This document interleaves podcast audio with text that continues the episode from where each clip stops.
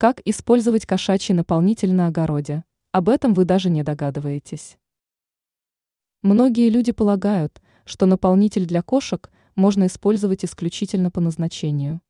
На самом деле это не так. Он может пригодиться дачнику на огороде.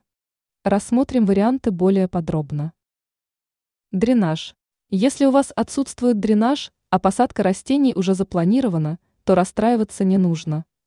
Вместо него можно взять наполнитель для котов.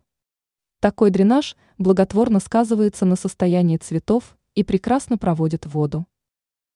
Компостирование. Наполнитель также можно добавлять в компост.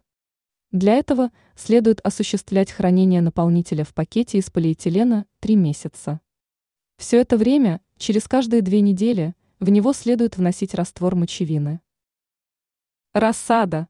При отсутствии земли наполнитель можно применить для рассады. Мульчирование. Наполнитель для котов можно использовать в качестве мульчи. Вносить ее нужно между рядами. В противном случае уровень азота в почве значительно уменьшится. Теперь вы знаете, как использовать наполнитель для котов на огороде.